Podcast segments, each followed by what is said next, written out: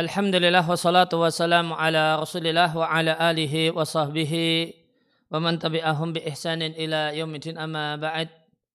Kaum muslimin dan muslimah rahimani wa rahimakumullah. Kembali kita lanjutkan membaca dan mentalaah buku fikih ta'amuli baina zawjaini karya Syekh Mustafa Ibn Al-Adawi. Hafizallahu taala wa faqahu kita sampai pada halaman 63 disampaikan oleh penulis hafizallahu taala adalah adalah Nabi Shallallahu alaihi wasallam terkadang beliau mengelilingi semua istrinya yaitu mendatangi semua istrinya dan menyetubuhinya. Dan padahal mereka ini jumlahnya sembilan wanita fil lailatil wahidati dalam satu malam. Dan ini tentu satu hal yang wajarnya tidak bisa dilakukan oleh laki-laki normal. Maka ini kemampuan uh, kemampuan biologis Nabi Sallallahu Alaihi Wasallam ini di antara adalah nubuah bukti kenabian bukti kalau beliau adalah seorang nabi utusan Allah Subhanahu Wa Taala dikeluarkan oleh Al Bukhari dari Anas radhiallahu anhu. Anas bercerita karena Nabi Shallallahu Alaihi Wasallam sering kali Nabi Shallallahu Alaihi Wasallam memutari istrinya atil wahidati minal laili di satu waktu di waktu malam atau siang. Dan mereka jumlahnya sebelas Qala Qatadah tu Qatadah bertanya kepada Anas, awakana yutikuhu dengan penuh keheranan, apakah Nabi kuat? Dalam satu waktu melakukan hubungan badan dengan sebelas perempuan bergantian. Qal Anas mengatakan kunna natahaddasu kami ngobrol kami bisik-bisik di antara kami annahu u'tiya quwwata thalathina. Kalau Nabi Shallallahu Alaihi Wasallam itu diberi kemampuan di ranjang, di kemampuan biologis, diberi kekuatan 30 orang laki-laki. Nah, kemudian dalam salah satu riwayatnya Bukhari dari Anas radhiallahu anhu juga sebenarnya Nabi Allah sallallahu alaihi wasallam uh, mengelilingi ala nisa'i istri-istrinya dalam satu malam. Dan beliau ketika itu memiliki sembilan istri. Dalam salah satu riwayat anna dzalika kana bi khuslin wahidin. Nabi lakukan itu dalam keadaan cuma sekali mandi saja.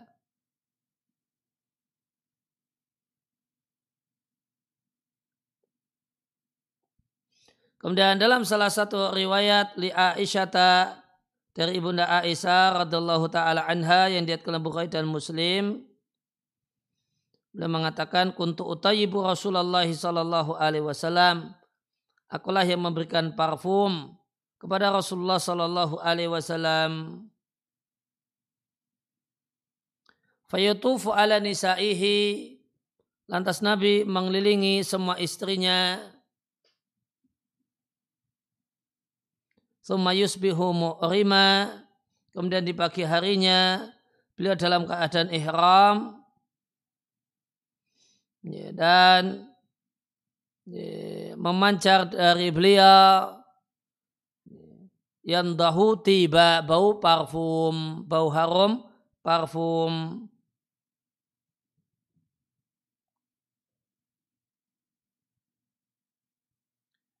Ya, berkenaan dengan Nabi keliling ke semua istrinya. Ada catatan kaki nomor tiga. Dan kelilingnya Nabi Shallallahu Alaihi Wasallam mengumpuli semua istrinya itu mahmulun dimaknai bahwasanya itu dengan seizin istri yang memiliki giliran malam berdasarkan hadis yang dikeluarkan oleh Abu Dawud dengan sanad yang sahih dari ibunda Aisyah radhiallahu taala anha Qalat beliau mengatakan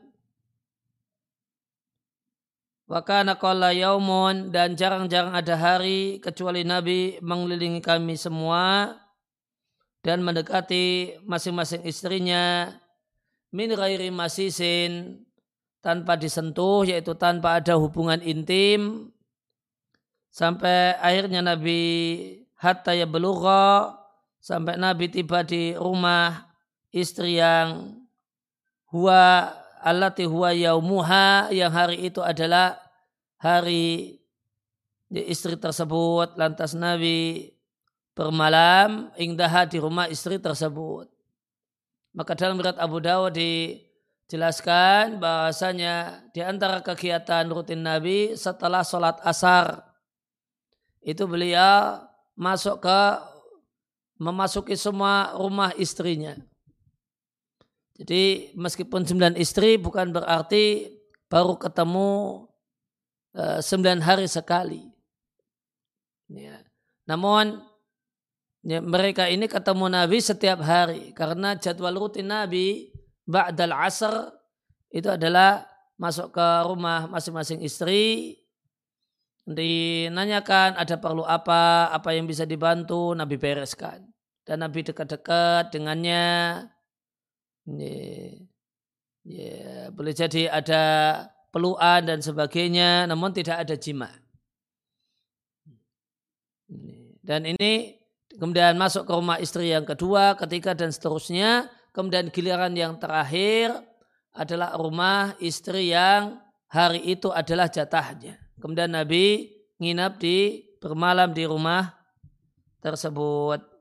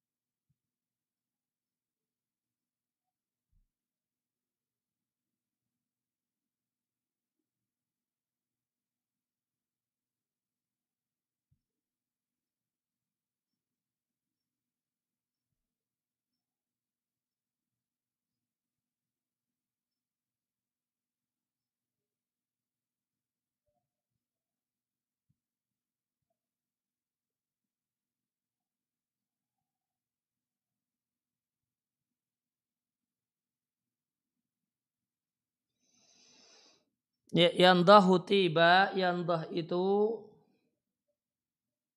atibu asaid. Ya, parfum yang mengalir seperti air.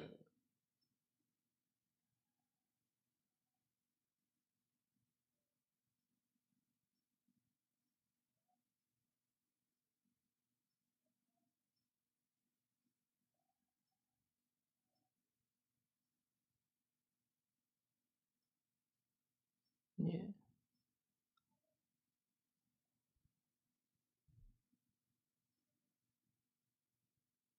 Ya, kemudian kelihatan di waktu pagi itu ya, ada eh, parfum yang masih mengalir.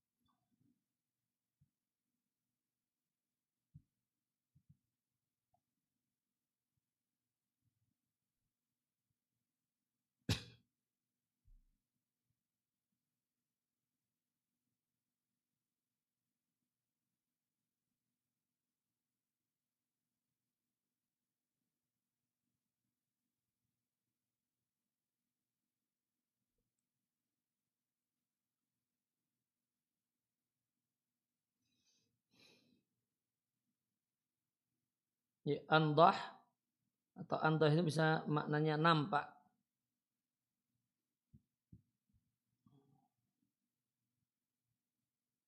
Ya, maka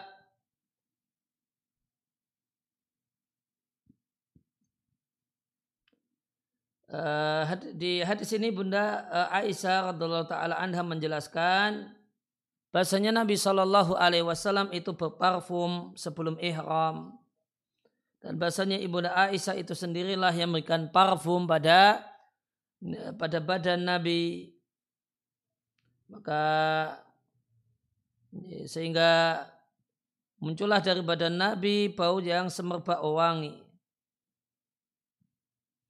Summa tofa finisaihi ay. Kemudian Nabi menyetubuhi istrinya.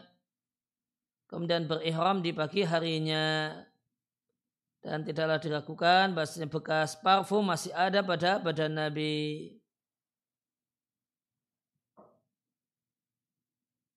Ya, maka di antara pelajaran dari hadis ini disyariatkannya memakai parfum sebelum ihram dan itu di badan. Kemudian dalam hadis ini kita jumpai contoh istri memberikan pelayanan kepada suaminya di antara bentuknya adalah Eh, memberikan parfum di badan suami. Eh, kembali ke buku. Walaysa nabiyuna Muhammadun sallallahu alaihi wasallam fahasbu. Maka yang punya kemampuan luar biasa dalam masalah hubungan biologis itu bukan hanya Nabi kita Muhammad sallallahu alaihi wasallam saja.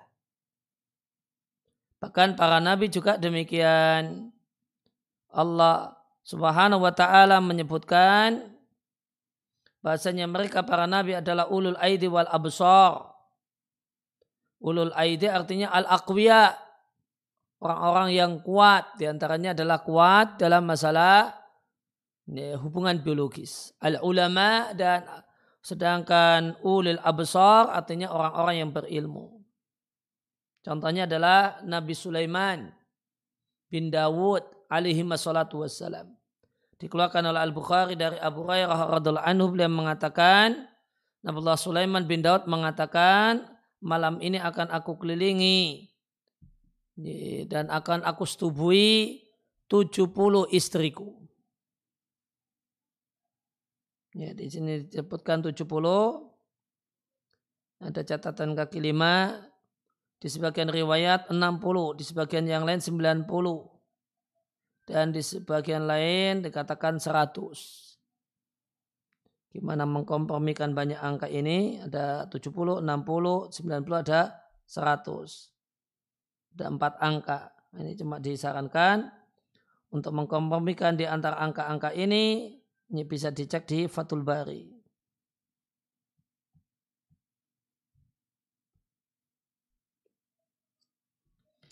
Ya 70 istriku masing-masing akan hamil dan akan melahirkan farisan seorang tentara jago menunggang kuda yang berjaya di jalan Allah. Kawannya Nabiullah Sulaiman mengatakan, Insya Allah, katakan insya Allah. Namun Nabi Sulaiman tidak mengatakan insya Allah, sehingga dari 70 atau 90 istri yang dikumpul oleh Sulaiman dalam satu malam. Bayangkan. Punya kemampuan dalam satu malam jima dengan anggap aja 70 atau bahkan 90 atau bahkan 100 wanita, 100 istri. Maka ini tidak tidak bisa manusia normal melakukannya. Ini adalah inubuwa, ini bukti kenabian. Namun ternyata dari sekian banyak tersebut tidak ada hamil kecuali satu saja itu pun anak yang lahir tidak bisa layak untuk menjadi tentara kuat di jalan Allah. Karena anak yang lahir itu sakitan, tidak normal, jatuh salah satu dari dua sisi badannya, sisi kiri atau sisi kanannya itu tidak uh, sempurna, tidak normal. Bahkan di catatan kaki enam disampaikan kalau itu catat, uh, cacat dalam riwayat Bukhari tidak ada yang lahir dari 7, 60 atau 70 tersebut kecuali satu istri dan yang dilahirkan itu separuh manusia. Jadi manusia cacat.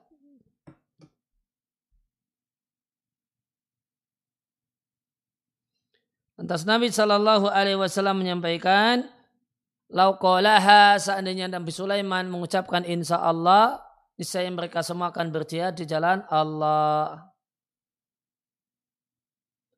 Di catatan kaki dalam salah satu red Bukhari, Laukola insya Allahu, seandainya Nabi Sulaiman mengatakan insya Allah, lam yahnas, dia tidak melanggar sumpah, wakan arjali hajatihi dan itu uh, lebih ya, lebih berharap untuk terwujudnya hajatnya ya, hajat atau uh, doanya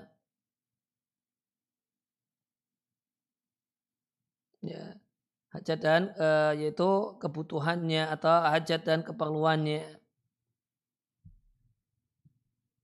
Maka yang jadi mahalu syahid, kemampuan uh, biologis yang luar biasa tidak hanya dimiliki oleh Nabi kita Muhammad Sallallahu Alaihi Wasallam, nabi-nabi terdahulu juga demikian.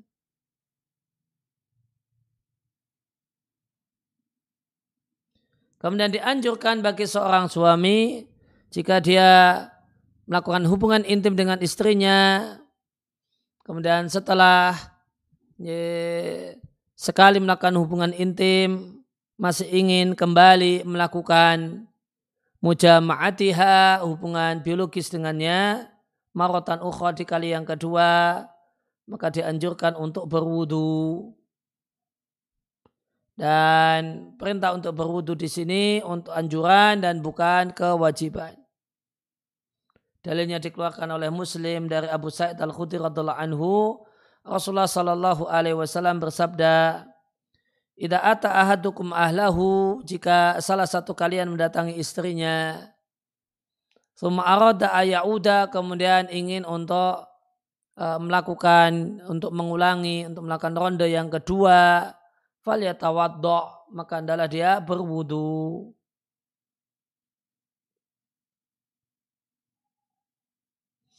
Kemudian dianjurkan bagi suami Nah, ini kalau di sini anjuran ini hanya berlaku khusus untuk suami.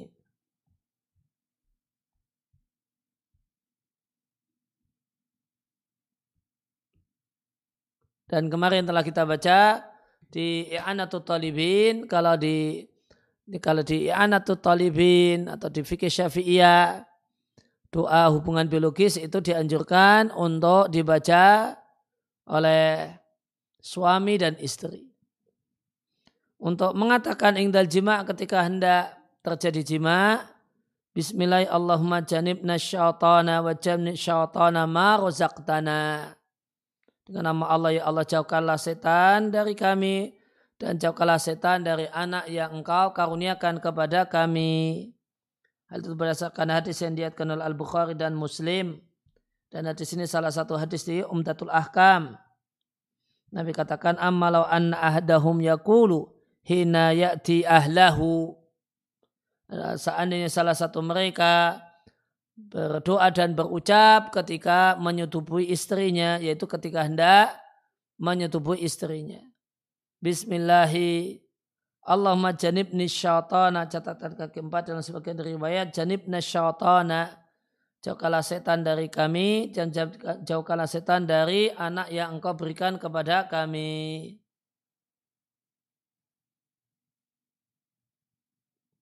Summa kutira bainahuma fi dhalika. Kemudian ditakdirkan ada kemudian ditakdirkan jadi sehingga positif hamil. Jika ditakdirkan di antara keduanya itu uh, ditakdirkan ada keturunan fidalika karena hubungan biologis tersebut. Au kudia waladun atau ditakdirkan ada anak lam yadurahu syaitanun abada. Maka setan tidak akan membahayakannya sama sekali catatan kaki lima uktulifa fid diperselisihkan tentang madarat ya, atau bahaya yang dinyatakan tidak ada dalam hadis ini. Al akwalin ada banyak pendapat.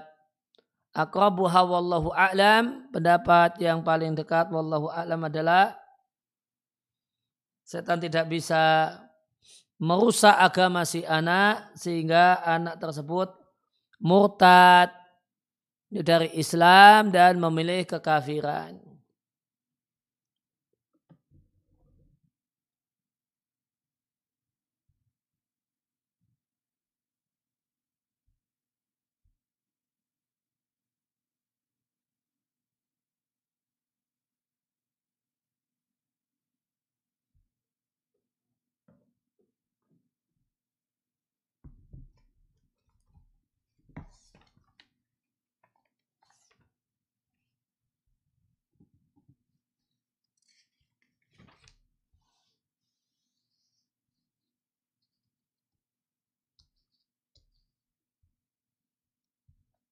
Dua-dua.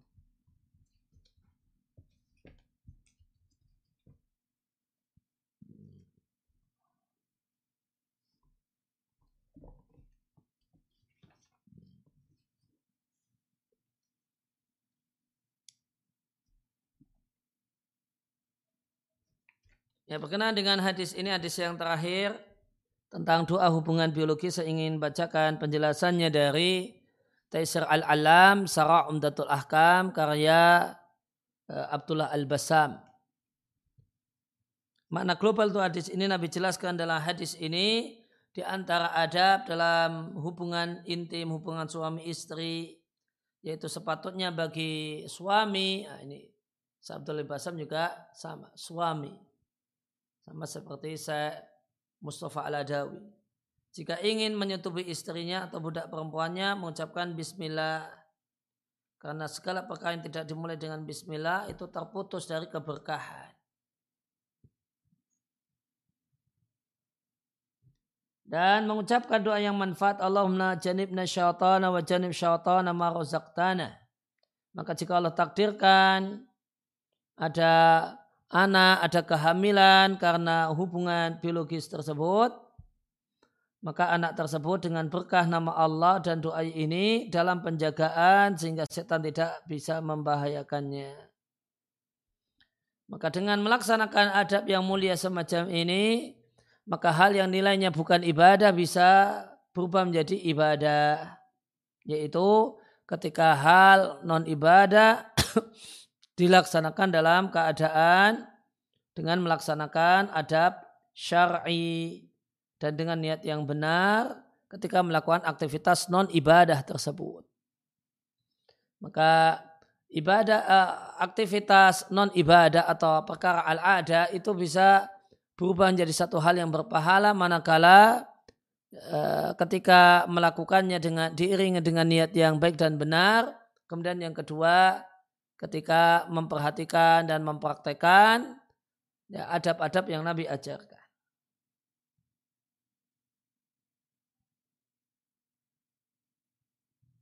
Ya, tentang tidak ada maka setan tidak bisa membahayakannya.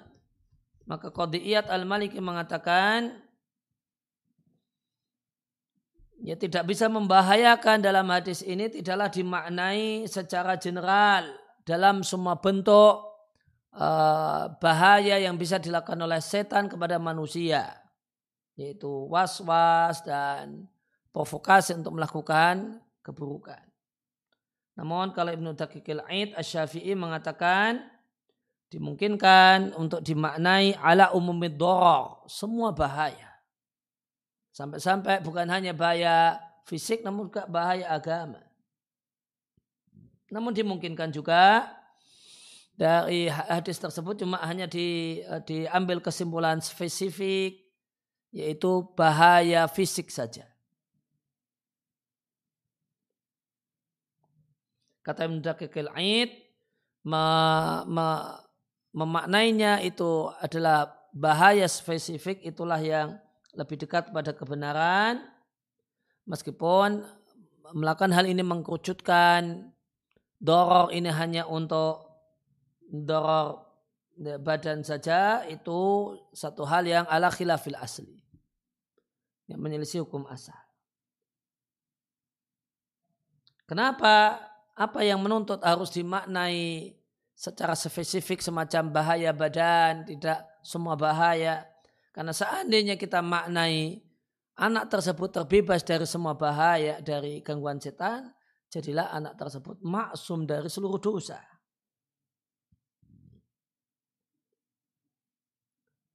Dan padahal ya, uh, hal tersebut tidaklah terjadi. Ya, padahal apa yang Nabi katakan harus terjadi. Oleh karena itu bahaya yang uh, mungkin alasan bahayanya harus dimaknai bahaya tertentu yaitu bahaya badan.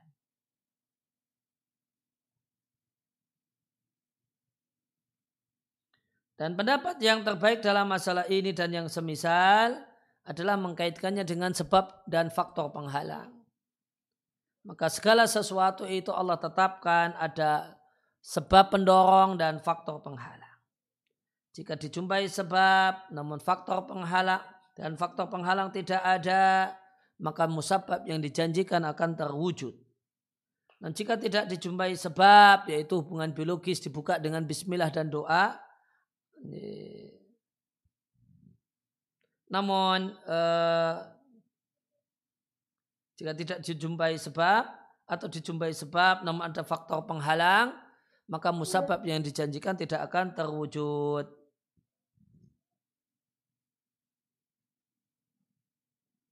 Oleh karena itu dalam kasus ini boleh saja suami atau suami istri sudah menyebut nama Allah dan berdoa dan minta perlindungan, namun dijumpai faktor penghalang yang menghalangi anak tersebut untuk mendapatkan janji tidak bisa uh, ditimpakan bahaya oleh setan. Namun ya, ada ya sudah ada faktor pendorong namun dijumpai faktor penghalang yang menyebabkan batalnya sebab atau melemahnya sebab sehingga tidaklah terwujud apa yang diharapkan yaitu setan yaitu anak tersebut terjaga dari segala bahaya dari setan.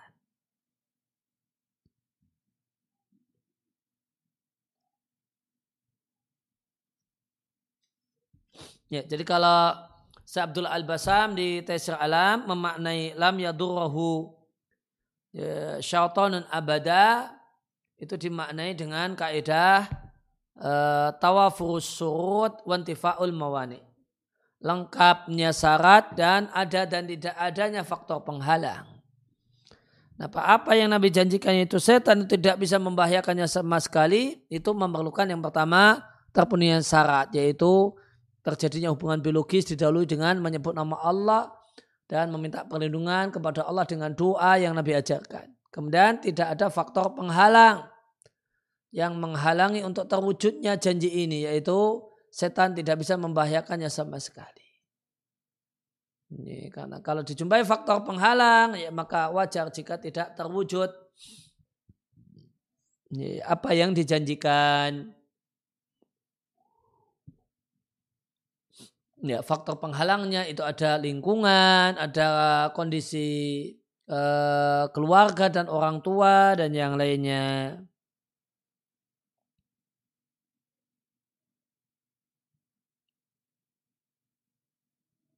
Ya, atau kemudian ya faktor penghalang nggak ada. Lingkungannya bagus, keluarganya baik, namun ternyata faktor pendorongnya tidak terwujud yaitu tidak ada doa atau menyebut nama Allah ketika melakukan hubungan badan dan tidak ada uh, dan tidak ada doa ketika hendak melakukan hubungan badan. Sehingga meskipun lingkungannya baik, keluarganya baik, dan ternyata anaknya ini Eh, rusak terseret oleh godaan setan.